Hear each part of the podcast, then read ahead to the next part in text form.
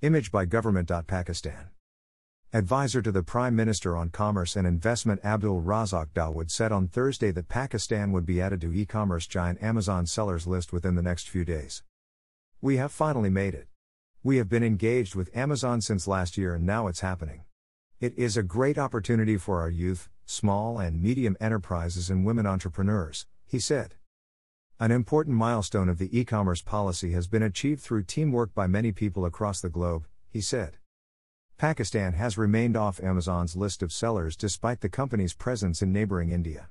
Pakistani retailers wishing to sell their products on the marketplace would register their companies from other countries, in an effort to bypass Pakistan. However, after being added to the list, Pakistani merchants will be able to sell their products on the platform with ease. But this does not mean much for Pakistani consumers, it will mostly benefit Pakistan based merchants that want to sell their products abroad.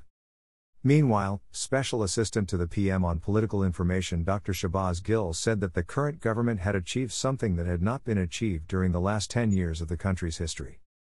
Amazon has included Pakistan in its list of sellers. With this development, Pakistan has now joined the international market. This will result in billions in investment and produce employment opportunities. Thank you, Imran Khan, he said. Last year in June, the Ministry of Commerce had said it had shared the names of 38 exporters with Amazon for registration to promote trade and explore new markets for Pakistani exporters.